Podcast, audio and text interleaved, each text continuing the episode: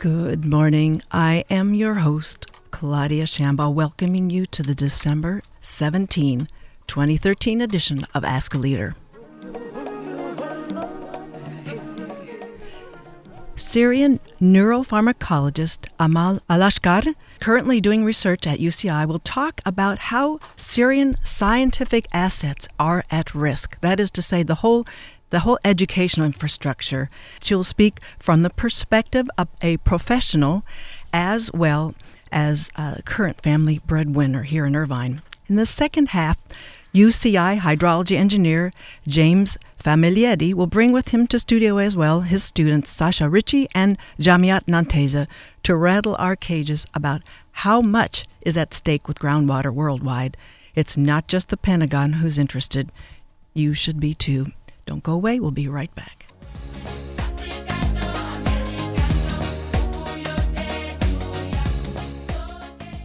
Welcome back to the show, everybody. The first time that we broached the debacle that is Syria was in February 2012. That was almost two years ago. That at that point was a year after what started as a peaceful uprising. It is no more a stable situation now than it was then. It is less so. A country with the general literacy of 85%, that's 94% uh, literacy rate with the students, 110,000 casualties, and 30% of the, of the Syrians have fled. And so much of its infrastructure eroded or compla- collapsed completely. Here to talk today about the collapse of the scientific infrastructure and the educational infrastructure generally is my first guest, Amal Alachkar, a Syrian national and a neuropharmacologist with temporary appointment here at UCI. She graduated from the pharmacy school at Aleppo University, Syria, in 1996 and worked as a community pharmacist until 2000 when she completed her PhD in the UK, the neuroscience in the University of Manchester. In 2004, she returned to Syria to join the School of Pharmacy Aleppo University faculty, where she established a neuroscience lab and was also an administrator for students. In 2011, she came, and she will talk about that. We'll open that all the way up. Came at a timely moment to the USA on a Hubert Humphrey program in Penn State, and in June 2012, she was granted a Scholar Rescue Fund scholarship. More about which she'll also tell us today. With matching funds from UCI, she began her position as a visiting associate professor in the Department of Pharmacology. Her work was interrupted for two months when her work authorization expired. She resumed the work three weeks ago, and all of this going on, she set aside valuable time to join me here in Studio A, where we shall focus on her personal situation to illustrate the perils of the Syrian civil war. Welcome to the show, Dr. Amal Ashkar. Thank you for being with us today. Thank you for giving me this chance to speak about the tragedy in Syria it's really critical that we get to hear uh, from you today. And let's begin the academic life, the culture of university research. It's entirely different between what you experienced in your training and your professional life in Syria and your professional life in the UK and now the US. Let I'd like for you to focus um, at the beginning here on what that scientific infrastructure has been like over your training and your professional lifetime. In general, good education and quality education will prepare uh, students and build their capacity to participate in their uh, society and uh, to be competent in economy and in the labor market. Uh, that means uh, that the education should foster creativity, should foster uh, analytical thinking. However, in authoritarian ruling systems, so that's a threat for dictators. Yes. In Syria, and for 40 years, of course, dictator uh, Bash- uh, uh, Hafez al-Assad and then his son Bashar al-Assad were afraid mostly from uh, educated people. So this is why there was that the system in Syria, uh, education system, was fostering, encouraging pliable uh, generation of students who show uh, lo- loyalty, and that's the citizenship. That's the false meaning of citizenship in uh, Syria. So this is why, like, it, it, was very hard to really build a culture for research because to do research, you you have to build in the minds of students who will do the research in the future, to build that this analytical thinking. Yes. Uh, of course, like that's completely different uh, from where I've been trained in the UK. So where like you can express your uh, ideas, if you have novel idea, the, that the the education system will welcome these uh, ideas. So this is why when I went back to uh, Syria after completing my PhD, so I had to focus on this point. I thought there won't be, there is no hope to have any change at economical uh, or social levels in Syria, except if we really foster the uh, move, moving students from knowing and comprehensive of knowledge to building, to analyzing, and then to judging. Of course, like there was a res- resistance in the beginning, but I, I, I was really, I, I feel I'm proud that I was successful in changing that the framework of the minds. Like the, the, the, the idea was uh, the concept of uh, uh, teaching in Syria was teachers delivered knowledge, students absorb, and then re- they reproduce in the exams. So there was no space for novel ideas by students. And of course, that means uh, they won't be able to uh, approach uh, any uh, new research. And of course, the, the uh, system, the Ministry of Higher Education won't uh, encourage such movement to, to be like to, to freely express because once you have this space, that means you will start to debate the authorities, you will start to question the legitimacy of the uh, dictators. On so many different levels. Of course. Okay. Oh. Well, we, we went, we skip right through a bio, which uh, itself each of those steps you took since you were in the UK in Manchester to study your neuroscience uh, advanced degrees, that you every step of the way after that was you were just ahead of the next kind of repercussion of your actively decided that you you would step uh, aside from what the, um, the, most of the academicians who were a bit concerned about dissenting along with the students. The students were already dissenting in the in the uprising in, in 2011, and so very few academics were following them because they remember in the 1980s what happened with Assad's fathers um, uh, bringing them down, and so. Uh, you you had made some decisions, and so why don't you lead us through what you decided to do and why you had to keep moving because of the way uh, you were being treated as a result of your putting yourself out there, mm-hmm. Amal? So the decision was for me very simple because, like, for me, even before the uh, March t- 2011, before the uprising, I was looking at what's happening in Egypt, Tunisia, and Libya, and I, I thought this is our moment. It's either now or never. So we have to take this chance. But to be honest, I have to. Uh, say that I wasn't brave enough to start. Like we, we started some discussions like with my close friends because we know that informers among students and among faculty are sometimes like especially in the university we have large number of those informers who report any movement any any speech you, you are uh, talking. So this is why like we start just like discussing with with some um, uh, intellectuals. And then when the student, actually the uprising started with students, students in the university, students in the schools uh, uh, started this uprising. And the demand in the beginning was just like to have some more reforms, more democracy. But then the brutal response of the um, regime actually uh, ignited the, the revolution and the, the daily demonstrations uh, turned into uh, like expanded all over the country. So, of course, like for me, it, it wasn't like a moment decision. That I was waiting this moment long time oh, ago yes. before the even the uprising. I was waiting for a moment that I see my people having uh, more freedom, more democracy. I, I see the corruption. I see that the oppression by the regime, the injustice, the lack of dignity. And I feel it. I, I was feeling this as a faculty in the university. I felt the interference by Al Baath Party, by the, the intelligence, uh, all kinds of, of course, like security intelligence in Syria with the daily work in our university. So I feel a lack of dignity. Uh, so and I, I felt the humiliation. Like that it's humiliating my mind yes. basically.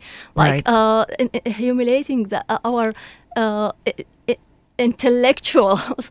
So this is why it, it wasn't like uh, that i had to decide. No it's it's it's my decision long time ago and that's that was the moment. So of course like i was among the minority and that's uh, of course um, for some reason because uh, faculty know uh, the the brutal the brutality, the of, of, the regime, yeah, and they experienced this brutality in the uh, 80s. So where uh, actually hundreds of uh, uh, medical doctors, engineers, and faculty and the universities were arrested and actually disappeared sometimes, for, or, or they were killed.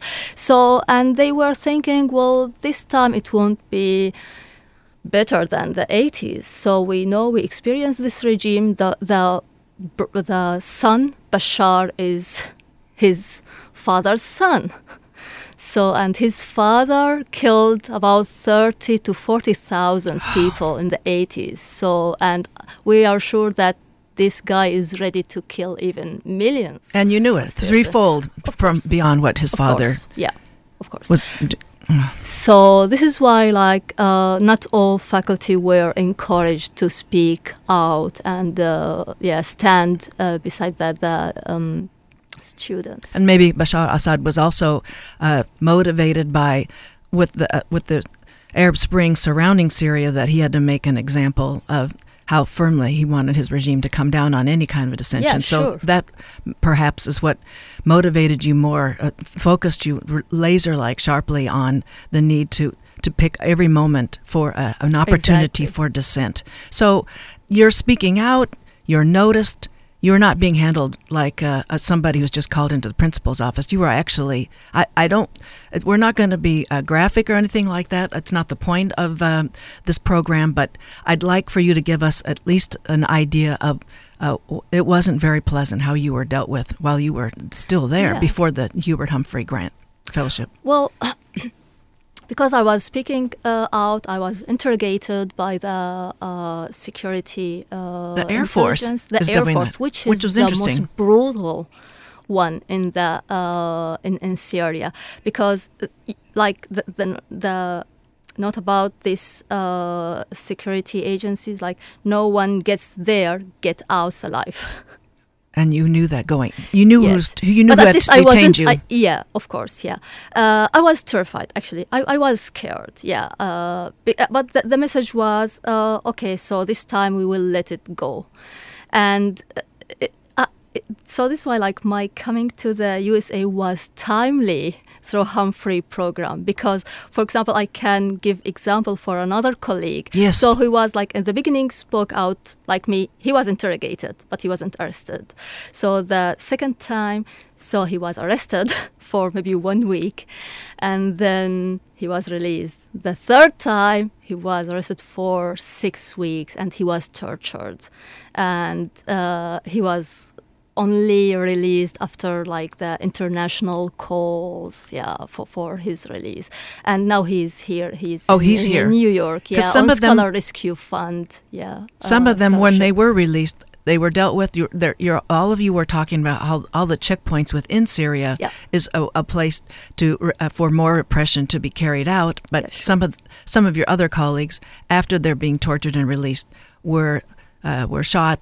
Shot at other locations or they were k- killed in their um, in, Yeah. during their detention. So this there was you were just steps ahead of that kind of uh, re- being reincarcerated, Exactly, reintegrated. I was really lucky, just like I skipped on time because I knew after I came here, uh, the security uh, intelligence were keeping questioning me everywhere. Not only me, my husband as well, because my husband also like participated in, in many demonstrations and he, He was did. speaking out. Yeah. As a He's- dentist. as a dentist, like in his clinic, he was trying to enhance the awareness of people of what's happening in other cities. Sure, he's got them in the chair. He can tell them Yeah, everything. Exactly.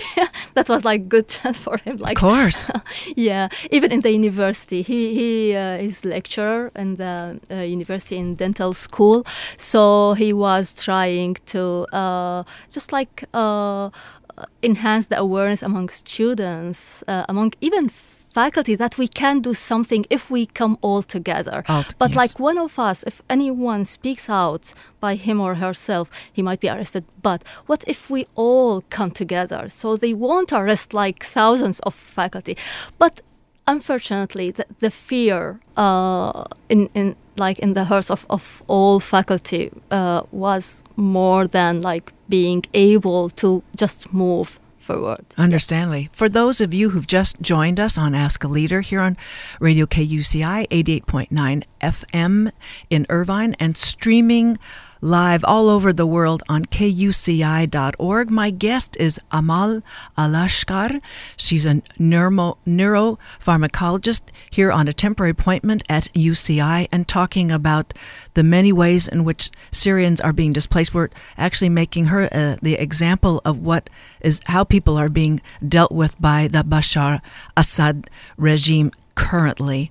Well, uh, let's uh, take up the time when you came to work at Penn State. You've, you've told us about what's been going on in Syria. So, um, your situation, we're talking about your displacement, and this displacement is a reflection of the broad displacement.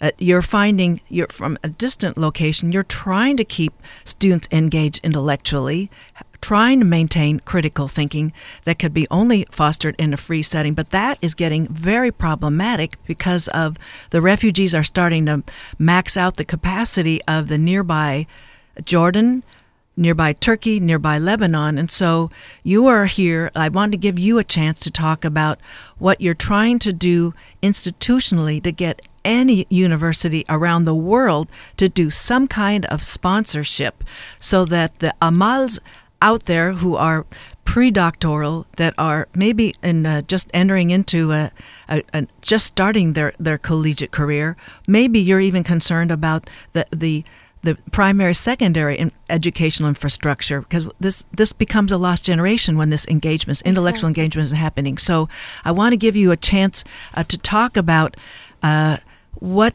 you would like to see us do uh, in terms of uh, availing uh, our resources personally institutionally to address this displacement that you've already experienced and you witnessed uh, of people that are behind you in their academic careers. That's a big mouthful, but I, I Yeah. this is our moment, Amal. Okay, thank you. Uh, as you introduced me, I'm currently Scholar Rescue Fund Fellow. Uh, I was lucky to uh, be granted this fellowship by the Institute of International Education. Uh, what happened actually after the end of my program, the Humphrey program in Penn State, I was supposed to go back to my country. It was in June 2012. And so far I, I, I thought well the situation in syria will be getting better uh, we uh, i'll go back to my country i won't see these dictators and it's like what, what happens in libya in, in egypt? It took some time but at the end we get rid of those dictators. But that didn't happen in syria. And going back to syria at that time means like being captured from the airport and maybe killed or, or tortured or whatever. So this is why I applied for the Scholar Rescue Fund uh, by the IIE Institute of International Education, uh, and this actually um, is, is a, a fellowship which requires a matching fund from institute or university in USA or in any other country. So institute that could be a think tank, it could be a foundation, it could Yes. be any university. So Yes, this is such a should be- broad, it- uh, applicable Exactly. pool of, of, Yes. of groups. Okay. It's really great because, like now, many Syrian faculty actually benefit from this Scholar Rescue Fund. Yeah, and the Wherever they are. Yes, and this could be in Turkey, this could be exactly. in Jordan. Yeah, there are some in Jordan, there are some in Turkey, there are some in Europe, in Malaysia, and of course, like in And the you. USA. Yeah, Okay. yeah, and. Uh, And the, actually, in the Institute of International Education uh, has started initiative to increase the, the support, not only for uh, to, uh, Syrian scholars, the, the faculty, but also to students. And now with um, uh, partnering with, uh, uh, for example, IIT Illinois Institute of Technology, actually they could support at more than 30 students Wow. in IIT last year. That's really amazing number. Yeah. So the idea that any university can do something. So of course, like one university, single university, uh, maybe can provide one scholarship. But if you just like get like how many universities in the world, and that means like how many students, how many faculty uh, we can support. So actually, that's uh, the international academic uh, society should take the responsibility to support Syrian uh, scholars and Syrian students because uh, though the students, especially the students, are the future of Syria. So we know that the war will will stop one day. We will get rid of the regime one day, but we need to rebuild the society. We really need, need to rebuild the state, and without education, without educated people, we ha- we have no hope for any. Uh, Civilized society. Exactly, it's lost society. Yeah, it's like the reconciliation, the tolerance, the, the, the diversity, all these values. So they only are appreciated with education. Yeah, you only can spread those values by educated people. So this is why it's really uh, a responsibility that all the uh, international uh, academic communities have to take. Yeah, and I believe, like for example, UCI, uh, I really appreciate uh, like matching the fund with the the IIE, the uh, Scholar Rescue Fund, and they can do even more. They can take uh, Syrian students. Why like just provide one scholarship to Syrian student and have more faculty? Yeah so train them uh, for for a number of years and uh, yeah i think th- there's something that the uci or, or any university in usa can do to support syrian students and Your scholars. situation, though, is really precarious at this point. I would like for you to tell listeners uh, what your status is. That money is is uh, limited. I don't know how long do you envision that you'll be able to re- retain that appointment, and uh, what are your options w- at the point where those resources are drained. Actually, now uh, now I'm in the second year of uh, Scholar Rescue Fund fellowship. Uh, basically, the SRF Scholar Rescue Fund is for one year fellowship.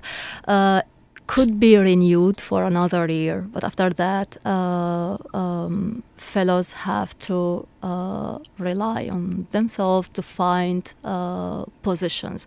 And now I still have this year the 2013-2014 academic year in Okay. UCI. That's But- year one. Yeah, no, that's year two. This is That's already year two you're in. Yes, yes. Uh, so I started um, hunting for jobs everywhere in USA. Yeah, and maybe outside the country. Yeah. And so, and your your husband's dental practice is put it on site. He is. You are the breadwinner right now, so people Yes. can realize that the ch- the stakes are really high for what you're able to to land in, t- in terms of support. And your family members now, since we know that in repressive regimes, that family members are dealt with as a way of trying to uh, inhibit your dissent uh, wherever you are. But where are all your family members in this day? Uh, the core family, actually, my siblings and my father are out of Syria. Uh, uh, my father is in France with my sister. Uh, he left the country last year, and that actually caused a relief for me because, like, uh, before that, I was really hesitant even to speak here uh, because they might arrest him for being involved here in Right. activities. So he went to uh, Egypt, and now he is currently in France. Uh, other siblings are already like long time ago. They are either in, in the UK or France or uh, USA. It's something you must have had to think about when, when you began uh, putting yourself out there that family members were at risk of being dealt with, and so that that they are unscathed relatively. Now, it's just not to say that there hasn't been a lot that you've had to all of you hold together, but uh, amazingly, everybody is safe now, and so. The- Let's um, now, as we wind down the interview, um, you're very involved with making these appeals. You're appearing all over the country with appealing for support for academics, Syrian academics.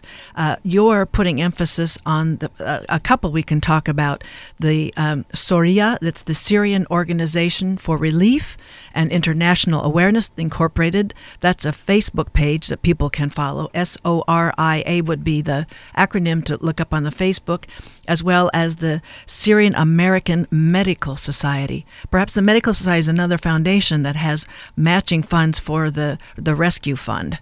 Uh, these are actually uh, those two um, societies actually providing mainly medical and humani- Okay, humanitarian help. humanitarian Okay. aids, yeah, yeah, to Syrians, either in the refugee camps or inside Syria. Uh, they uh, arrange even uh, uh, trips to uh, Turkey, to Jordan for uh, medical doctors, either Syrians or American doctors. which is essential. Where I'm going to sidestep Exactly. the our immediate displacement topic, but that, but the, with the horrific kinds of of, of casualties, uh, people, the wounds that people have sustained, those that are still living, Exactly. and they've they've got to get that kind of help because there are so many now. Uh, communities where there's no electricity, there's no anesthesia, and people are being uh, amputated with with the crudest of kinds of, of conditions and so uh, that those kind of humanitarian aids with Yeah. uh, the Syrian Organization But for with Relief regard to the education, actually, uh, I think that the IIE uh, is the the best uh, organization, the best institute uh, to the International that's- Educate the Institute of International Institute. Education um, Scholar Fund, Yes. Refund Yeah. uh, Rescue Fund. Okay, well that's a mouthful. And uh, as I learned and uh, looking up various uh, sources, Amal is the Arabic word for hope, and it's uncanny how Amal Alachkar has looked for every opportunity to be hopeful amidst such misery, such um, such massive kind of a repression that it isn't letting up, and we we've seen the, how the momentum that the regime has maintained and gained now in the very complicated sort of opposition uprising uh, in Syria. So um, I want everybody to take a look at the podcast summary. I'm going to repeat all of these organizations so you know where you can go. I'm thinking with our important resources that we have uh, individually. I think they go a long way to, to make a statement against repression that you can contribute uh, in a holiday situation and beyond holiday to match your funds with lots of other institutional funding so that Amal's uh, her her goal, her mission here to to bring intellectual engagement, ed- educational security to an entire society. So, Amal Alachkar, I want to thank you so much uh, for being here today on our Ask a Leader. thank you.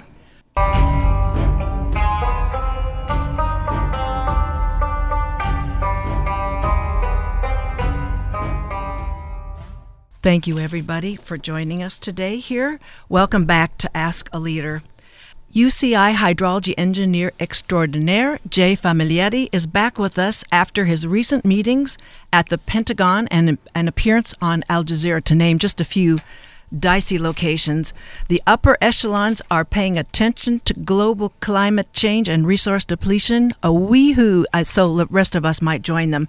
Accompanying Jay here in Studio A are two students who are also attending these international meetings with him at various places. One is Jamiat Nanteza, a Ugandan native and a PhD candidate in the Department of Earth System Science at UC Irvine, where she is a graduate fellow at the UC Center for Hydrologic Modeling. She's also an assistant lecturer in the Department of Geography, Geoinformatics, and Climatic Sciences at Makerere uh, University in Uganda. Her research focuses on changes in East African water resources using computer models and satellites. Boy, would I love to look over the shoulder of all that that she's pulling off there. Nanteza earned in her uh, earned her BS in mathematics from Makerere in her uh, and her MS in applied meteorology from the University of Reading. That's in the that's in the the the, the Berkshire the, uh, the, the, the Berkshires the, uh, in UK.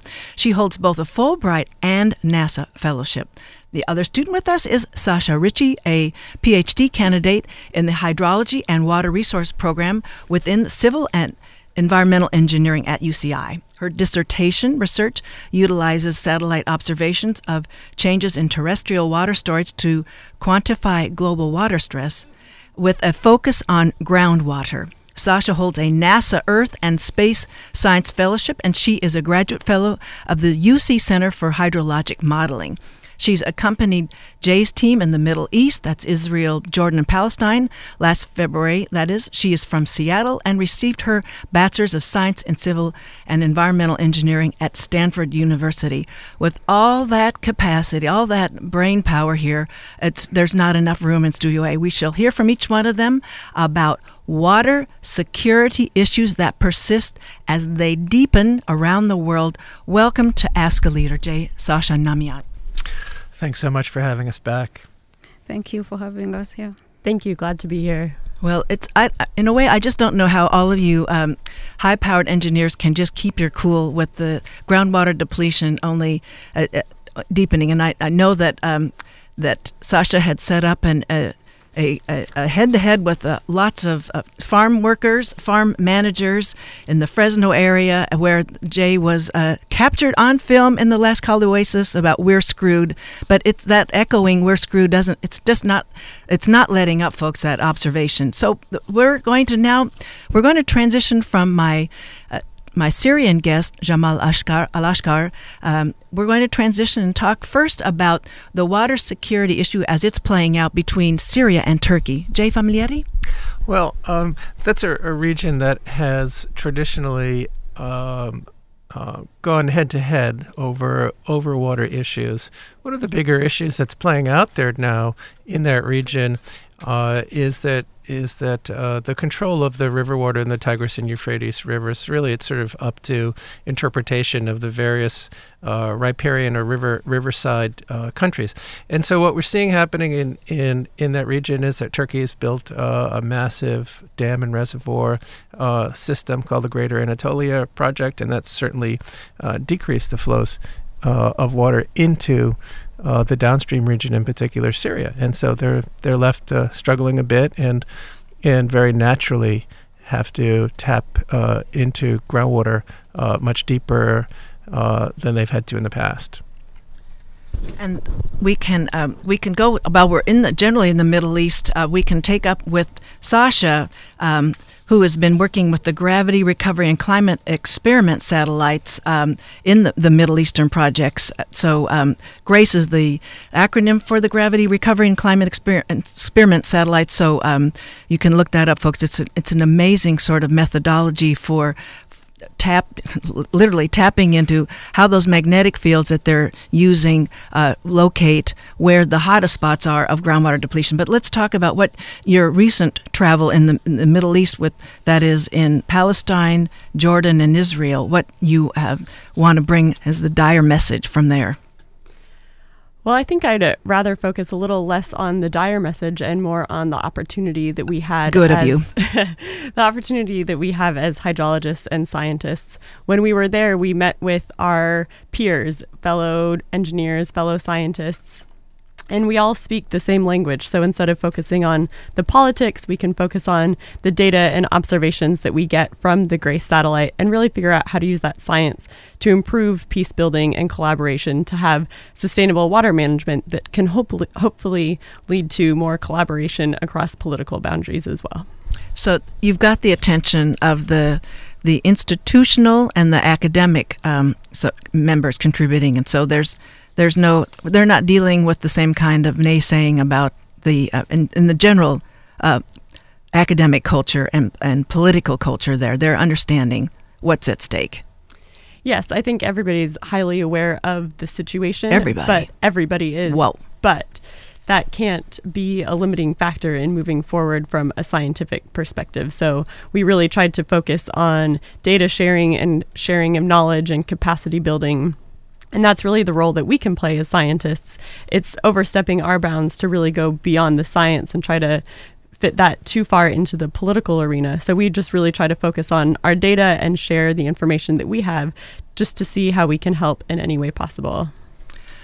Oh, okay. And we also have uh, Jamiat. You recently returned from Eastern Africa. You're native Uganda, so you have a great deal of. Um, you can get a lot of attention uh, from from Uganda and with all your credentials you bring back um, there, and also meeting in Kenya and Tanzania, where you visited universities, water managers, and water ministries, and you've attended a, clim- a climate conference where they shared the work on using satellites and applying computer models to study water availability re- uh, region. What can you tell us about your work there in that group? Well, basically, the, the whole trip was about sharing the work we do here at the UC Center for Hydrologic Modeling and being a person from this region. Yes. I know we have issues to do with water. So we went back to share what we are doing and let these people know of the potential applications of the work we are doing in future. So we are trying to design a model that we can use to study the water resources of the region. So, getting back to the stakeholders who really apply these results in management of water resources was the big issue of this trip. And yes, we talked to water ministers, we talked to the researchers, we also gained more information about what's going on and the way of getting data to really try and improve our models was one of the issues. So, what is your impression, Jamiat, with the, all the way from the top down compared to what, like what Sasha learned from the, the Fresno case study, uh, the, the meeting, the, the forums, was in in Tanzania, Uganda, and um, and Kenya, from from the very top echelons, and how far down is this message getting translated and sent down and incorporated into practices? I'll I'll speak from experience. Please. I think there is there's a gap between the top and the people who use the water. I've used this water since I was young, and I know I didn't have any knowledge about even whether groundwater can be depleted or whether even that resource can run out. So I knew we pump water from the ground, but it's that resource that is never ending. So I think there is a gap between the users of the water and the people who manage. So there is need to really try to a universal kind of a gap then. Yeah. It's everybody's discovering that, and that's the key thing. Um, I, did you want to speak to that directly I did, while we're I there? did. I, I definitely wanted to speak to that. So one of the things that we've learned through going through this process of, of visiting the most water stressed regions in the world um, is that we really have to try to convey this message at a at a higher level. And, and speaking about a higher level politically. When we when we uh, visit our academic friends um, they're already on the same page right? We don't have to convince them that there's an issue. Um, and many of them are not really empowered to take the message especially in the developing world or you know other countries around the world are not necessarily like the United States so we've learned along the way that we do need help from the US government to penetrate to higher levels in governments uh, around the world. So that's why we've worked with the State Department, for example. They helped out quite a bit with our trip in the Middle East, got us into embassies, got us into water ministries, where we can now take that message to a to a much higher level. Well, you worked with the State Department to get to work the, the international connection. So um, recently, you were a guest. You, they had the audience um, at the the Pentagon, Jay, and that was the Office of Net Assessment. I think was every uh, was anybody in this room besides Jay at that meeting. I guess you ha- you brought other students with you, and so um, that uh, was certainly an important entity within the Pentagon to go to, since they do, they plan out at least twenty years strategically uh, how to maintain security and groundwater depletion is the mother of all security issues, even though none of us think of it that. So perhaps you could talk to us. You didn't get to talk to the the Yoda of the uh, Office of, of Net Assessment, but you talked to his assistant. So I'd like to have you give us an idea of where that meeting is going to take us in terms of groundwater depletion management, what uh, what their sites are, since uh, nobody knows what the Office of Net Assessment is actually working on. It's super secret, but your general sort of public uh, dissemination of what we can rely on, they're doing dil- due diligence for all. Of course, if we tell you, then we'll we'll have to kill you. so, and all the listeners. Um, uh, the Office of Net Assessment is uh, its its goal is to understand in a, in a holistic sense the threat or the relative strength of other countries compared to the United States. So they take this holistic view. They are in the office of the Secretary of Defense. Um, and the director of the Office of Net Assessment has advised secretaries of defense going back to the Nixon era. So he's quite quite a powerful, uh, quite a powerful guy. This is the, the man they the call sharpest, Yoda. The sharpest ninety-two-year-old around. That's what that's what they say. Now we didn't get it, it, uh, our trip was sort of like going to visit Oz. We didn't really get to see Oz. He was behind the curtain, and so we got to speak with his uh, assistant. But one of the things that we took out of that meeting is that there is uh, a grave concern about the water situation globally and a grave concern about the water situation within particular countries, in, in particular within within China.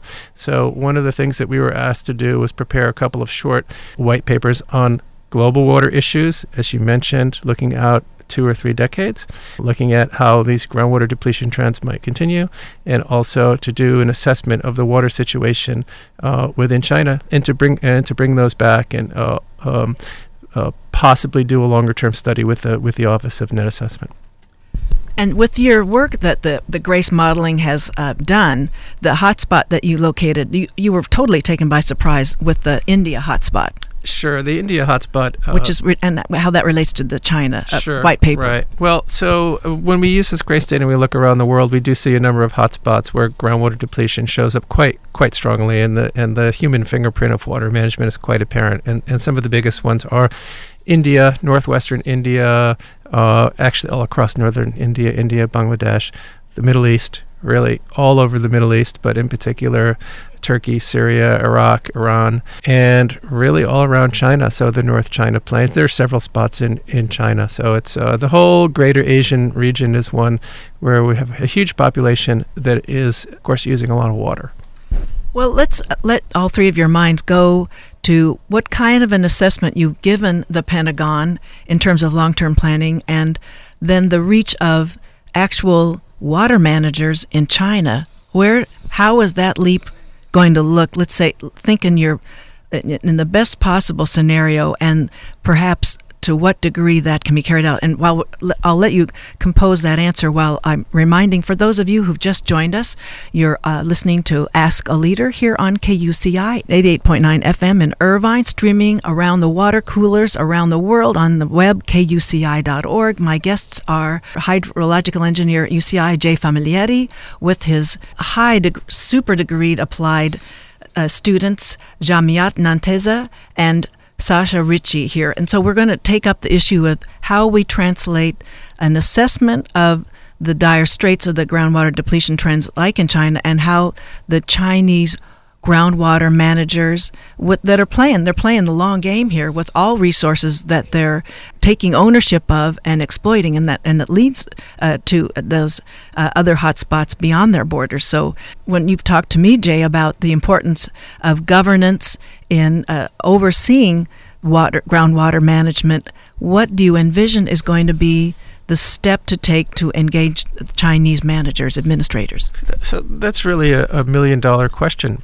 And China, in particular, is one we found in our visit. We visited there in 2011, and we did find honestly a high level of denial of the of the situation in China with respect to both the declining water quantity and the water quality. And so that is a frame of mind that will have to be overcome.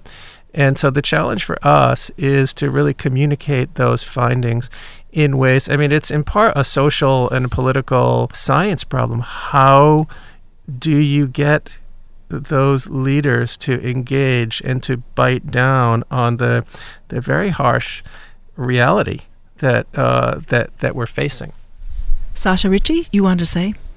Yeah, I think that Jamiat touched on something that was really important, and we've experienced this in our work in the Central Valley, is that it's really about connecting both the highest level and the lowest level with the individual stakeholder. And I think in these trips and in trying to connect our work to sustainable management in the future with groundwater depletion, we really have to be focusing on interacting with farmers and really understanding what their needs are and how our science can fit into that.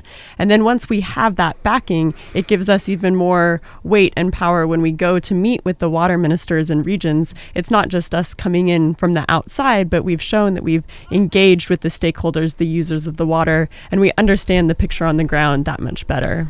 Well, while we're talking about that, you know, we've we, there's a a quite a, a large and expanding Chinese demographic in the UC system. Are mm-hmm. is that translating into hydrologic engineering that can take I mean gospel in the generic sense, the, the news, the good news that they can carry in, in implementation. Is there a connect going on with that enrollment in the advanced degrees in engineering and a possibility of planting that seed in assessment and eventual implementation in China. Jay, first? I certainly hope so. Um, we are training a larger and larger fraction of, of international students from that from that region, and our hope and and and on a graduate level, we, we have students from all over the world. And so Jamiat's an example. And we tried to recruit a Middle Eastern student uh, uh, last year. Unfortunately, didn't didn't work out. Um, but that's I mean that's a big part of what we do is to train uh, these bright young uh, people like Jamia and Sasha, and in Jamiat's case, not that we want to see her leave the country, the United States, but um, you know, hopefully she can bring this information and these skills back to her region, and and no pressure, but hopefully make a big difference. Well, Jamiat, what are your plans professionally as you continue? I mean, you're you're really situated very well right here. What are your plans uh, as a professional, uh, a professional academic, a professional engineer? Well, the plan is to continue with research. I plan to go back home and you do take home a whole bunch of knowledge that I've acquired here. So the plan is to continue working with research, working with the stakeholders in the water resources, and really making sure we apply the results of our research. So we plan actually to our long term goal is to get a tool that can be used by our region, East Africa, in the monitoring of water resources in the region. So, yeah, I'm going home. You are going home. In, in, in the, uh, the capital or just uh, where you're closer, more closely affiliated with then the so administrators? I work at the university, and, and um, Makerere is not there, field, though, yeah. is it? It is in the capital. It is in the capital. Okay, that's right. Okay, the university. Okay, well, and so so you've been very strategic then, Jay, about recruiting uh, academicians, recruiting proto academicians to to lead the way with expanding that um, professional infrastructure to um, manage those resources. That's right. Uh, that's right. I, I, I, think it's a very uh, important part of the of the work that we do in our research group and, and at our center. There's, there's too much at stake. Well, we've got then the uh, International Geophysical Union recently uh, met, and so what kinds of uh, I don't know if any did you Sasha were you also there? So why don't you Sasha take up uh, that meets I don't know every so many years. It's not uh, not quite annual, but what what is your takeaway from the that group? So I believe you're referring to the American Geophysical Union conference. It's held in San Francisco every year, just before before Christmas, and I just think that it's one of the best weeks of the year every year. And all of our colleagues and fellow grad students feel the same because we talk a lot about how scary climate change is or groundwater depletion, and a lot of that fear comes from not really knowing how it's all going to play out. And when we go to AGU, we're around all of our peers and fellow scientists and people we've been reading about for years, and we see all of the great work that's really being done to address these unknowns. So, really, it's an exhausting week, uh, but I think every week we come away just feeling a little bit more inspired, knowing a little bit more about how all of these uncertainties might play out. And that that becomes a contributor to the eventual more less frequent international geophysical union meetings then. Does that how that works? So yeah so there is uh, maybe you're talking about the uh, the IUGG meeting which happens every every 4 years and so this meeting does feed into that one. You know since we're on the topic I wanted to point out that that that these two were like rock stars at that at that meeting. They gave excellent presentations. I it's all sort of a blur now but I think that they were back to back presentations and uh, they just did a wonderful job. I mean going from the regional scales of East Africa that Jamiat was looking at to the global scales of groundwater depletion and water stress that, that Sasha was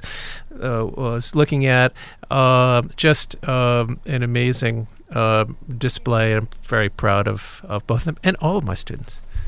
Well, I'm I, am i am reassured that they're they're in there doing that, and um, that the forums are they heard they were heard, and they're they're taking away from there. And so I well, we're talking then about, let's say, the American level. I can't leave the interview without, uh, let's give some lip service to what effect our own national or federal funding, how the sequestration is affecting the work that is going on. Because if if we're uh, training professionals, uh, probably in the largest way, but we're dealing with our own political undermining of what these prof- these trained professionals are addressing. So tell us, Jay Famiglietti, what is happening with the sequestration, which has there's been a, a, reversal of some of the spending, but for for the purposes of what you're involved, I don't think we're seeing any uh, funding cuts reversing yet.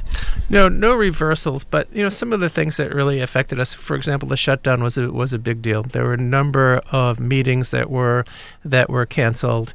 Um, sequestration, so that that was a that was a major problem. Uh, that meant that the distribution of our funds, which are you know largely federal, uh, was was slowed down proposal reviews, which affect the future uh, funding down the road, were slowed down. So it's uh, it's been a huge obstacle. Well, on that note, folks, remember those kinds of uh, aspects that the huge impacts of, of these kinds of policy uh, decisions when you go to the voting booth, because that's that's where it translates, is where the funding uh, uh, projects our priorities as a as an international player in all kinds of resources. Well, we have Jay Famiglietti, Namiat, Nanteza and Sasha Richey, who as we I've got rock stars uh, galore in this Studio A with me today, talking about the water security issues internationally with groundwater depletion. Thank you so much for listening. Hi, this is Jay Famiglietti, Earth System Science Professor at UC Irvine. When I'm not busy trying to save the planet, I listen to KUCI 88.9 FM in Irvine. Can somebody get me a bottle of water, please? What are you doing drinking bottled water?